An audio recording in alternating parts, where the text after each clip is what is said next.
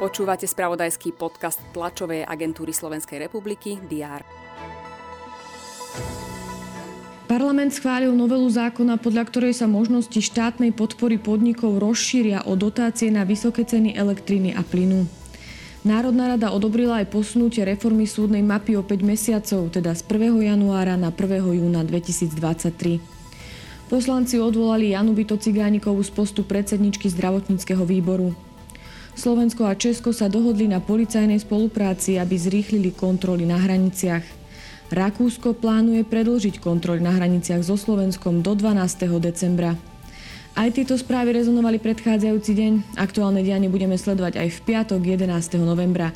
Vítajte pri prehľade očakávaných udalostí. Pripomíname si Medzinárodný deň vojnových veteránov. Konať sa budú viaceré pietné spomienky. Profesionálni vojaci na Slovensku budú rozdávať červené maky vo viacerých mestách. Chcú tak prispieť k šíreniu osvety o tomto dni a jeho tradícii. Nasvietený bude aj Bratislavský hrad. Prezidentka Zuzana Čaputová aj predseda Národnej rady Boris Kolár položia vence na vojenskom cintoríne v Bratislave pri príležitosti Dňa vojnových veteránov. Poslancov čaká mimoriadná schôdza k situácii v zdravotníctve. Iniciovali opozičný smer SD.